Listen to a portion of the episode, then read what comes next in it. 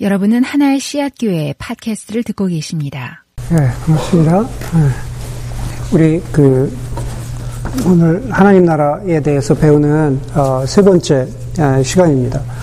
그 미국의 기독교 역사를 보면은요, 그 미국의 예, 기독교 역사를 보면은 그 sawdust revival이라는 게 있습니다. 예, sawdust 그 말 그대로 아, 톱밥이죠, 톱밥. 그, 그 소더스트잖아요. 아, 20세기 초에 미국의 어, 소위 널리 알려진 어, 부흥사들이 있었습니다. 기독교의 부흥사들이 있었는데 아마 빌리 선데이라는 이름은 아, 많은 분들이 들어보시지 못했을 것이고 아마 D.L. 무디 정도부터는 아, 아마 들어보셨을 겁니다. 아, 우리가 잘 아는 그 빌리그레암 목사님 같은 경우에 사실은 그 계보를 잇는 대표적인 어, 부흥사 혹은 전도 설교자라고 어, 할수 있죠. 당시에 그런 어떤 목사님들이 전도 설교자들이 부흥사들이 집회를 하면은 말 그대로 어마어마한 어, 인파가 몰렸는데 실제로 많은 곳에서는 그만한 그 사람들을 수용할 수 있는 어, 교회나 혹은 건물이 대부분 없었습니다. 대부분 다 그냥 어, 작았죠. 근데 너무 많은 사람이 몰린 거죠. 그래서 너무 많은 사람이 오니까는 임시 방편으로 굉장히 큰 천막을 치고 그리고 그 안에서 어, 되게 집회를 했습니다. 그리고 뭐 지금처럼 다 이렇게 도로가 포장이 되어 있는 게 아니니까 집회하는 도중에 비가 오거나 그러면 막 질퍽질퍽해지고 진창이 되고 난리잖아요. 그러니까는 비가 오거나 이렇게 바닥이 질퍽해지지 않도록 그 임시 천막 안에 사람들이 집회를 하는 그 어마어마한 임시 천막 안에 이 소더스트를 깔았어요. 말 그대로 어, 톱밥을 깔았습니다. 톱밥을 깔아서 좀 푹신하기도 하고 질퍽질퍽하지도 않게 하는 어, 그런 그런 그 뭐 효과를 낸 거죠. 뭐 인조 잔디 같다 그래야 되나? 그냥 그런 겁니다. 어, 전도 설교자들이 메시지를 전하는 거죠. 어, 붕의 어떤 복음의 메시지를 전하고 그리고 그곳에 온 수많은 사람들이 그 복음의 메시지에 듣고 그리고 자신들의 죄를 회개하고 그리고 어, 그 전도 설교자들이 콜링을 하는 거죠. 어, 여러분 정말 하나님 앞에서 회개하고 예수 그리스도가 정말 당신의 구세주임을 믿는 사람들은 이 앞으로 나오십시오. 라고 그렇게 어, 소위 어, 영어로는 altar call이라고 그러는데 그런 콜링을 하면은 어, 거기서 믿지 않던 수많은 사람들이 어, 재단 앞으로 앞에 강단 앞으로 나와서 무릎을 꿇고 회개하고 자신이 죄인임을 고백하고 하는 그러한 일들이 굉장히 많았습니다. 그렇게 수많은 사람들이 지금으로 따지면 이 가운데 이런 통로겠죠. 이 가운데 통로, 다시 말해서 톱밥이 깔린 이 통로를 걸어서 이 강단 앞으로 나와서, 재단 앞으로 나와서 하나님 앞에 무릎을 꿇었다라고 해서 거기서 유래된 말이 어, sawdust revival입니다. 톱밥 부흥인 거죠. 굳이, 굳이 번역을 하자면 톱밥 부흥이라는 거죠. 저는 중학교 1학년이 되던 어, 겨울부터 교회를 어, 다니기 시작했는데 교회를 다니기 시작한 지 얼마 되지 않아서 중고등부 어, 수양회를 쫓아갔습니다. 아직도 기억이 나는데 처음 어, 중고등부 수양회를 쫓아간 곳이 아마 여러분들 가운데도 가보신 분들이 있을지 모르겠는데 어, 여의도 순복음교회가 아, 운영하는 오산리 어, 금식기도원이었습니다. 가보신 분 계세요? 오산리 금식기도원에 가가지고 뭔지도 모르면서 어, 4일인가, 어, 금식 기도도 하고, 어, 교회, 다, 교회 다닌 지 얼마 안 됐는데, 예, 금식 기도도 하고, 거기서 정말 강단 앞으로 나가서 무릎 꿇고 기도하고, 자기 죄를 회개하고 하는 그러한 사람들을 중학교 1학년이니까 되게 이렇게 신기하게 바라봤던 예, 그런 기억이 있습니다. 그 후로 교회를 다니면서 어, 기억에 남는 중고등부 수양회는 주로 기도원으로 갔던 수양회였습니다. 80년대 초반 중반이었기 때문에 복음성가보다는 아, 찬송가를 계속 무한 반복으로 예, 무한 반복으로 부르면서 찬송하고 또 기도하고 말씀 듣고 하던 어, 그러한 수양이었습니다. 그리고 그런 수양의 마지막은 언제나 언제나 불을 끄죠. 언제나 불을 끄고 자신의 죄를 회개하고 또 죄인임을 고백하고 예수님의 보혈과 그리고 죄사함 그리고 구원 초청을 하는 그러한 순서로 이어지는 그러한 순서로 진행되는 그런 수양회가 대부분이었습니다. 미국에서 신학교를 다니고 전도사를 거쳐서 또 목사가 되고 중고등부를 지도하고 또 대학부를 어, 대학부를 섬기고 또 굉장히 큰 수양회를 준비하고 어, 섬기면서 제가 처음에 말씀드렸던 미국식의 소더스트 리바이벌의 모습은 사실은 그게 크게 바뀌지 않았습니다. 훨씬 더 세련된 시설과 훨씬 더 좋은 마이크와 훨씬 더 말씀을 잘하시는 강사 그리고 훨씬 더 세련된 음악적으로 훌륭한 찬양팀의 찬양이 있었지만 그러나 그 핵심은 전혀 바뀐 것이 없었습니다. 그러면서 참 웃어야 할지 울어야 할지 모르는 한 가지는 바로 이런 것입니다.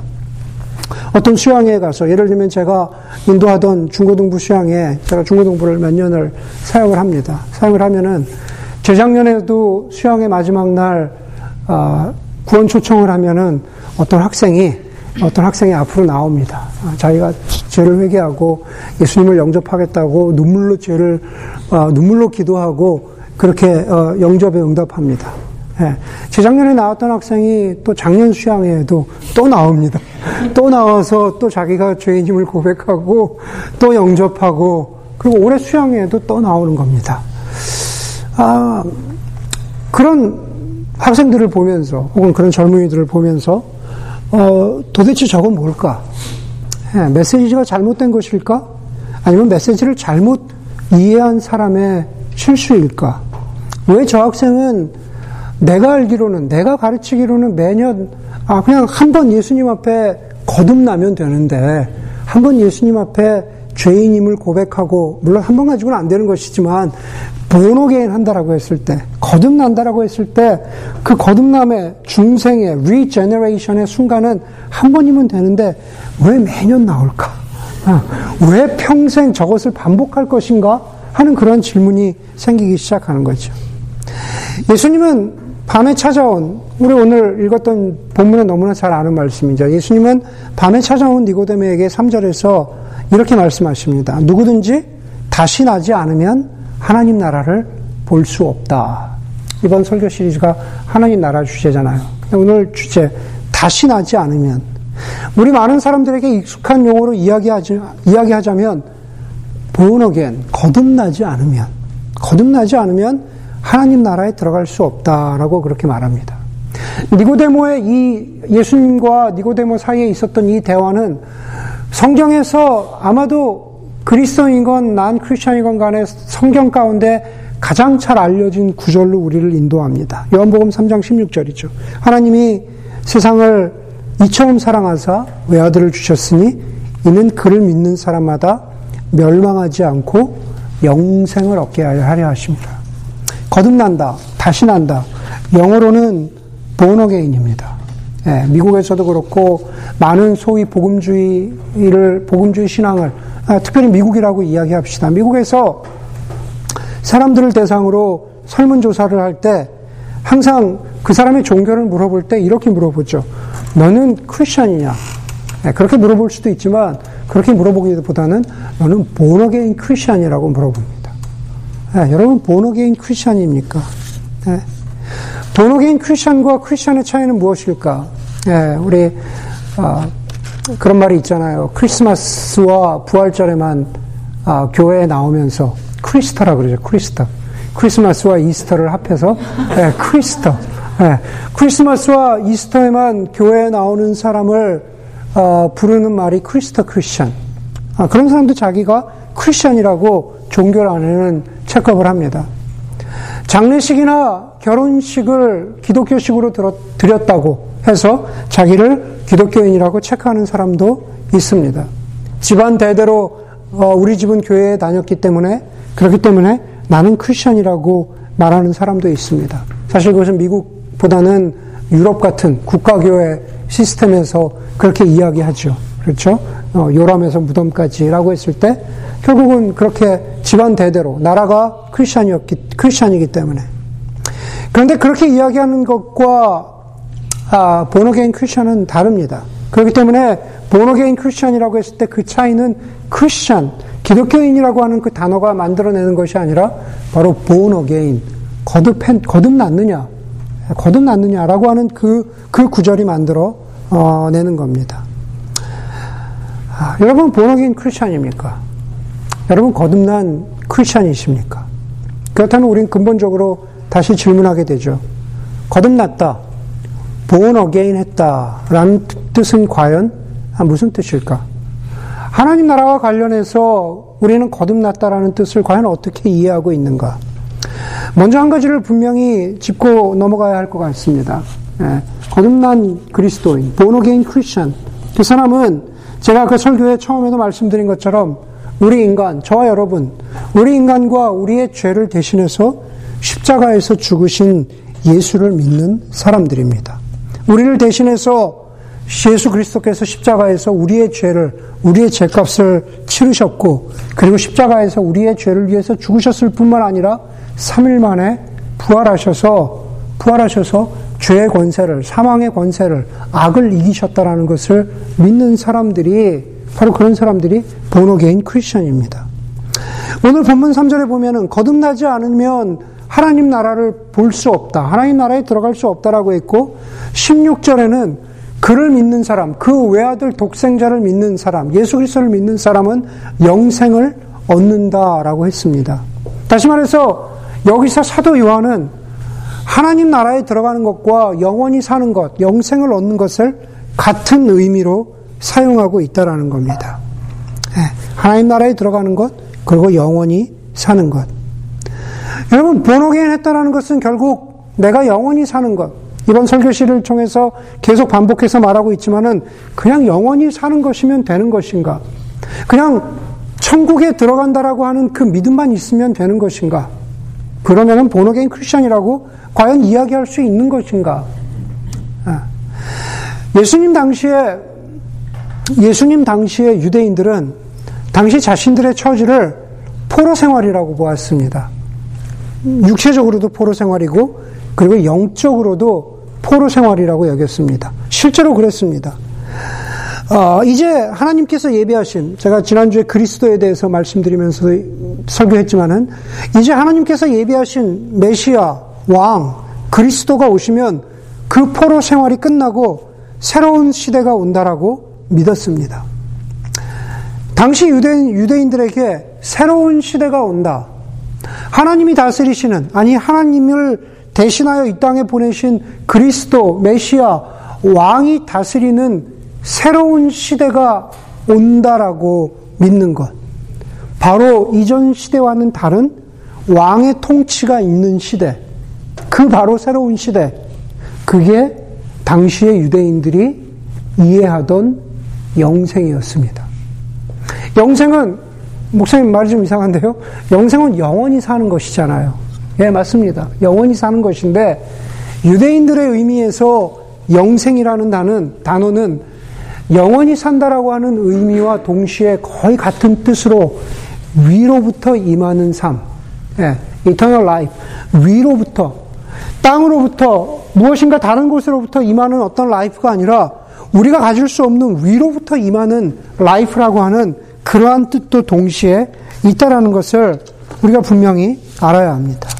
그렇기 때문에 하나님이 다스리시는 새로운 시대, 위로부터 내려오는 새로운 시대라는 것은 유대인들의 이해 속에서는, 유대인들의 이해 속에서는 타락하기 전 에덴 동산에서 하나님이 주셨던 영원하고 풍성한 삶을 누리는 그 시대, 그 상태, 그 상태, 그 시대가 회복되는 것이 유대인들에게는, 유대인들에게는 바로 영생, 영원한 삶, 하나님 나라의 삶이었다라고 아, 우리가 분명히 알아야 합니다. 여러분, 이 이야기를 들으면서 설교의 rhetoric이라고 흘려듣지 않기를 바랍니다. 예, 하나님이 주시는 풍성한 삶, 도대체 그런 삶이 뭔가요? 그냥 목사님들 맨날 그렇게 얘기하시는데 과연 그거는 뭔가요? 예. 그냥 단순히 rhetoric이 아니라는 거죠. rhetoric의 수준을 벗어나서 정말로 영생이라는 것을 지금의 삶과 분리된 어떤 영원한 것으로만 이해해서는 곤란하다는 것이 바로 성경이 말하고 있는 영생이라는 겁니다. 그렇기 때문에 하나님 나라에 들어가는 것, 그리고 영생을 누리는 것은 풍성한 생명을 주시는 하나님의 다스림 가운데로 들어가는 것이 그것이 그것이 바로 영생의 삶, 구원받은 삶, 거듭난 삶을 말하고 있는 겁니다. 왕이신 예수 그리스도께서 메시아이신 그리스도께서 이 땅에 오셔서 그런 하나님 나라의 복음을 전하셨습니다.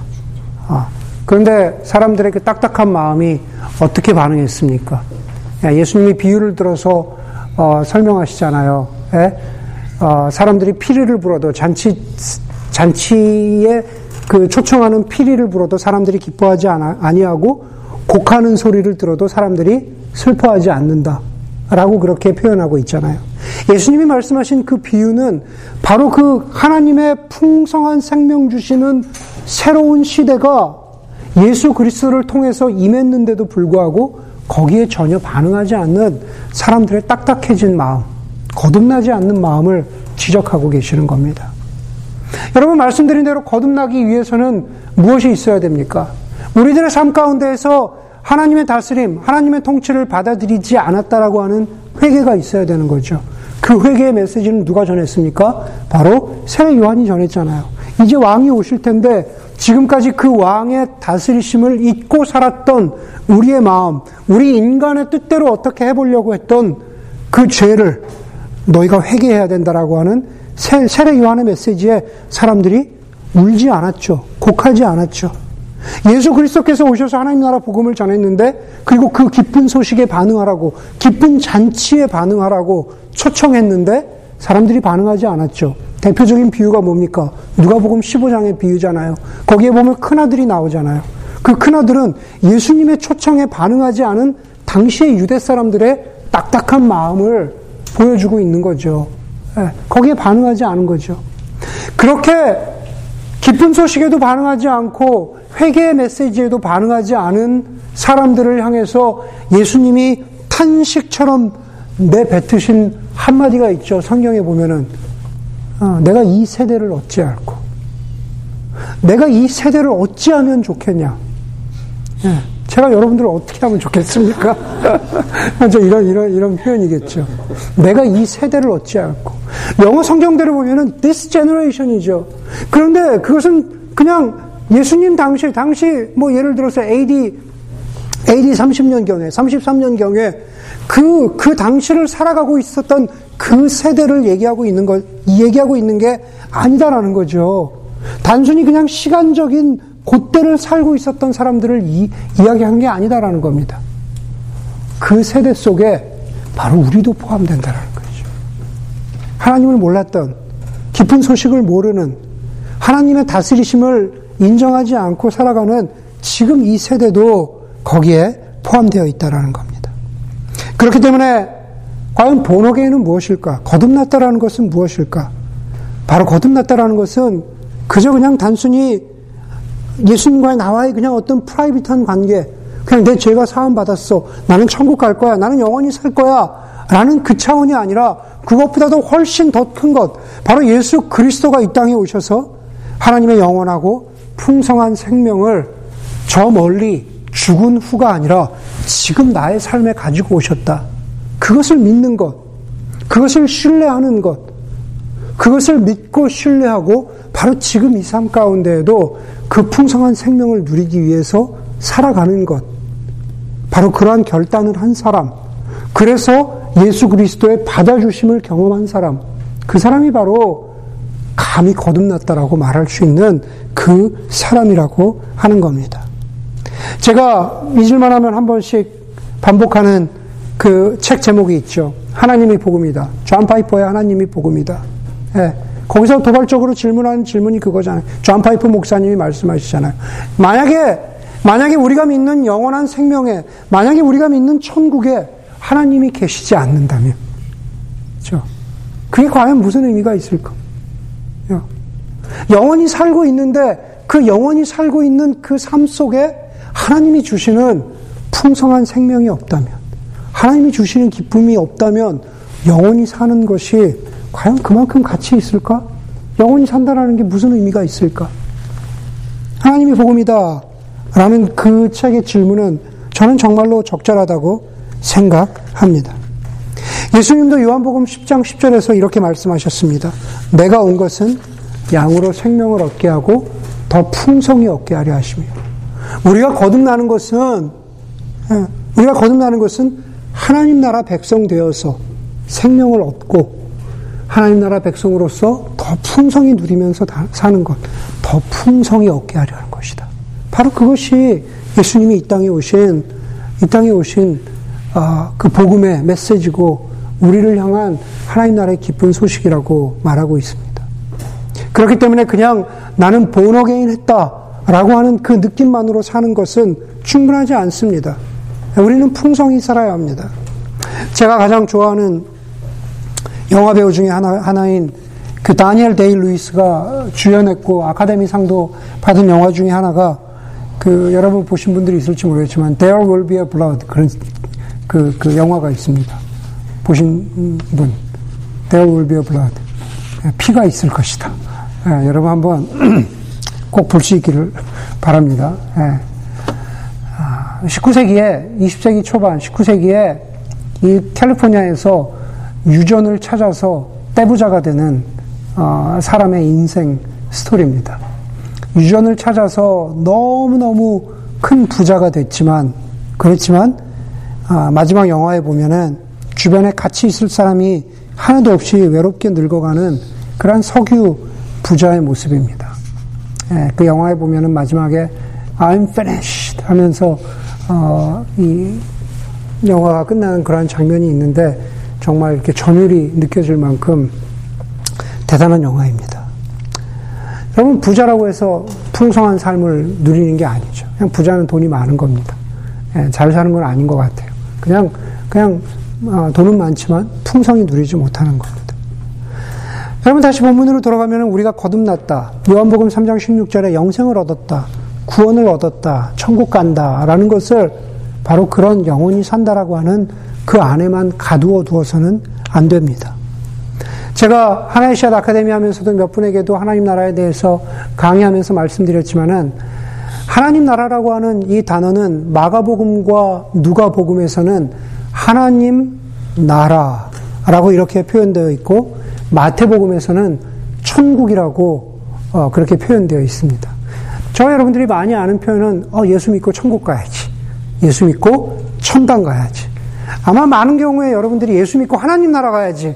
이렇게, 이렇게 들어본 분들은 많이 없을 거예요. 그렇죠? 예수 믿고 천국 가야지. 천당 가야지. 여러분, 마가복음과 누가복음에서 쓰인 하나님 나라라는 표현과 마태복음에서 쓰인 천국이라는 표현은 그 쓰인 그, 그 사건도 똑같고, 이야기도 똑같고, 사실은 단어가 똑같은 단어입니다. 그런데 왜 여기서는 하나님 나라라고 했고, 마태복음에서는 천국이라고 했을까?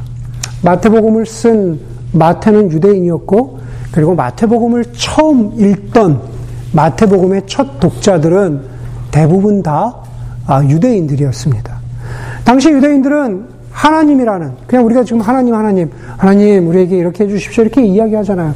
이 하나님이라는 단어를 우리는 너무 쉽게 쓰지만 당시의 유대인들은 1세기의 유대인들은 자신들의 입에 경건하 뭐 경건하지 못할 뿐만 아니라 자신들의 입에서 일상적으로 하나님이라는 단어를 쓰는 것을 하나님을 향해서 불경스럽다. 하나님을 향해서 경외감이 없다 라는 그러한 식으로 받아들였습니다. 그래서 그냥 하나님이라는 단어를 쓰는 것을 굉장히 종교적으로 꺼려하고 아, 종교적으로 조심했습니다. 그래서 그것을 알고 있던 마태가 마태복음을 쓰면서 이거를 쓰고 읽어야 하는데 아, 당시 유대인들이 하나님, 하나님 나라라고 이렇게 이렇게 말하는 것, 읽는 것, 그것이 그들에게 얼마나 조심스러운 것인가라는 것을 알았기 때문에 하나님 나라라는 대, 단어 대신에 바로 천국이라는 단어를 썼던 겁니다. 예, 그것이 지금까지 고착화되어서 특별히 저와 여러분, 우리 많은 어, 미국식 어, 기독교의 영향을 받은 미국식 복음주의의 영향을 받은 우리 대부분은 천국과 하나님 나라를 그냥 영원히 사는 곳이라고 하는 그러한 공식으로 이해하고 있습니다. 그러나 그것은 영원히 사는 것보다도 더 큰 하나님 나라의 개념은 바로 하나님의 다스림이 우리에게 주는 풍성한 시대, 풍성한 시대로 읽어야 한다는 것입니다. 한국을 대표하는 어, 신학자 중에 한 분이신 어, 김세윤 교수님은 거듭남, 그래서 영원히 사는 것을 좁게만 해석하면 나타나는 교회 속의 현상에 대해서 이렇게 말하고 있습니다. 한국 교회를 향한 메시지인데 아마 우리에게도 많이 해당이 되는 것 같습니다. 아, 우리가 거듭났다, 영원히 산다라는 것을 좁게만 교회 생활에만 해, 어, 어, 제안을 하면은 많은 그리스도인들이 세 가지 하기, three do, 그 다음에 세 가지 안 하기, three don't. 이거에 자신들의 신앙생활에 목숨을 건다라는 겁니다. 세 가지 하기는 바로 이런 겁니다. 세 가지 하기는 주일 성수 잘하기, 그렇죠? 그 다음에 헌금 잘하기, 그 다음에 전도 열심히 하기. 예. 마치 이 세 가지를 잘하고, 그 다음에 three don't.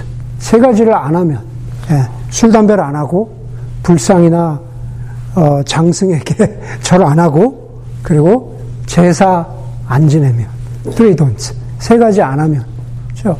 우리의 많은 신앙생활의 모습들이 그 세 가지 하기와 세 가지 안 하기 사이에 제한되는 경우가 많더라고.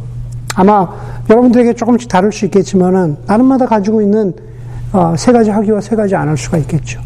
그것을 통해서 자신들의 영생의 확신을 지켜나가고 혹은 나는 천국에 들어가지 못할까봐 겁나는 자신들의 두려움을 세 가지 하기와 세 가지 안 하기로 무마시키면서 나가는 그런 식의 신앙생활을 아, 하기 쉽다라는 그런 말씀을 어느 책인가 하셨습니다.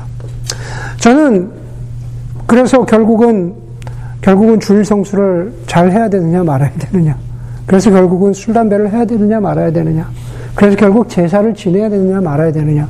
이것이 신학적으로 맞냐 틀리냐를 따지자고 하는 것이 아닙니다.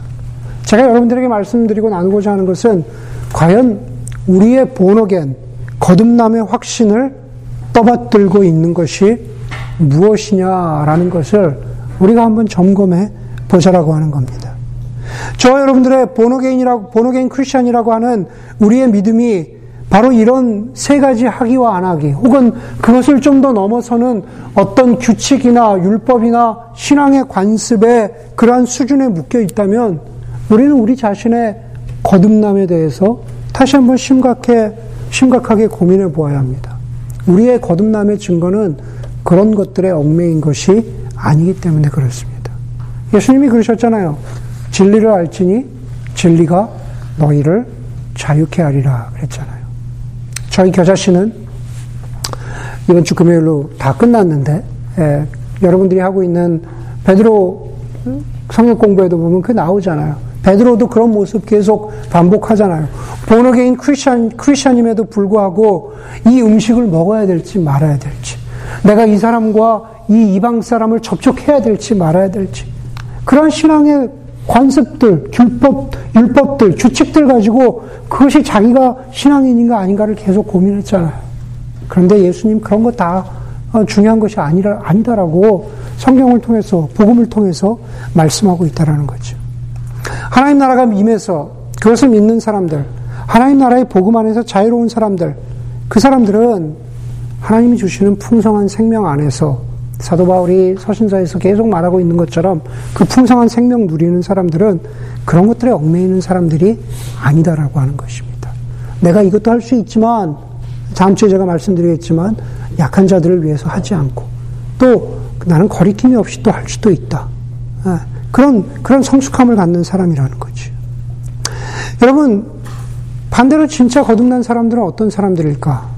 네. 그것은 한마디로 예수 그리스도가 메시아시다. 예수 그리스도가 바로 지금 이 세대에도 바로 나의 삶 가운데에도 네, 왕이 되시고 그래서 예수 그리스도께서 가져오신 하나님 나라의 풍성한 생명을 내가 누리려고 애쓰고 그리고 그것을 위해서 발버둥 치고 그리고 내가 안 되는 지점에서 하나님께 도우심을 구하는 그러한 성령 하나님께 도우심을 구하는 그러한 사람이 거듭난 사람이라는 거죠. 여러분 그렇기 때문에 제가 오늘 여러분들과 나누었던 두 번째 본문이 굉장히 중요합니다. 골로새서 2장 6절 말씀인데 어, 우리 전에 골로새서 어, 전체 책 다 했죠. 네. 진짜 네, 네, 다 했습니다. 얼마 되지 않았어요. 골로새서 강의 때도 말씀드렸지만 골로새서 2장 6절에 보면은 바로 그런 말씀 있잖아요. 그러므로 여러분이 그리스도 예수를 주님으로 받아들였으니 그분 안에서 살아가십시오. 그리스도 예수를 세이비어, 구주로 받아들이는 사람은 이 땅의 삶은 그렇게 크게 중요하지 않고 영원한 생명에만 목매는 사람이라고 저는 굳이 얘기하자면 그렇게 좀 과격하게 이야기하자면 말씀드릴 수 있을 것 같아요. 네. 예수님 나의 구주이십니다. He is my savior. 그 사람은 그냥 죽어서 가게 되는 천국에만 목숨 걸고 살아가는 사람이라는 거죠. 그런데 우리의 신앙은 어때야 됩니까? He is my savior and the Lord. 그렇죠? 예수님이 나의 구주이실 뿐만 아니라 오늘 여기 말하잖아요.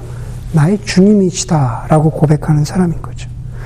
예수님 당시에 the Lord, 주님이라고 하는 호칭을 받을 수 있었던 단 한 사람이 있었다면은 바로 로마 황제죠. 저 롤드라고 하는 헬라어는 퀴리오스잖아요. 퀴리오스. 오직 로마 황제만이 그, 그 호칭을 받을 수 있었는데 초대 예수님의 제자들, 순교당했던 사도 바울, 그 다음에 초대교회의 사람들, 예, 그 사람들 자신들의 롤십을 어디에 두었습니까? 자신들의 롤십을 로마 황제에다 두지 않고 예수 그리스도께 죽어서 3일 만에 부활했다고 하는 그 이스라엘의 유대의 젊은 청년 예수에게 두었던 바로 그 사람들이 그리스도인이라고 하는 거죠. 바로 그 사람들, 그 사람들의 신앙의 고백을 따라서 오늘 여기에 보니까 여러분이 그리스도를 롤, 주님으로 받았으면 그 안에서 살아가십시오. 예. 그 살아간다라는 것은 지금 바로 현재 진행되고 있는 거죠. 내가 한번 거듭났다고 하는 그 고백이 있었기 때문에 그게 언제인지도 모를 가물가물한 그 경험 때문에 지금 어떻게 살아도 상관없이 천국에 들어간다라고 하는 그러한 피상적인 신앙이 아니라 지금 이 순간에 하나님이 주시는 풍성한 하나님 나라의 생명을 바라보면서 주님이 나의 주님이 나의 주님이심을 고백하면서 그 안에서 살아가고자 하는 사람. 그 사람이 바로 진정한 거듭난 그리스도인. 그것이 바로 거듭남의 의미라는 거죠. 저 여러분들에게 다시 묻습니다. 우리는 거듭난 그리스도인들입니까? 우리는 정말로 하나님 나라의 통치를 받는 그러한 하나님의 백성들입니까? 우리 함께 기도하도록 하겠습니다.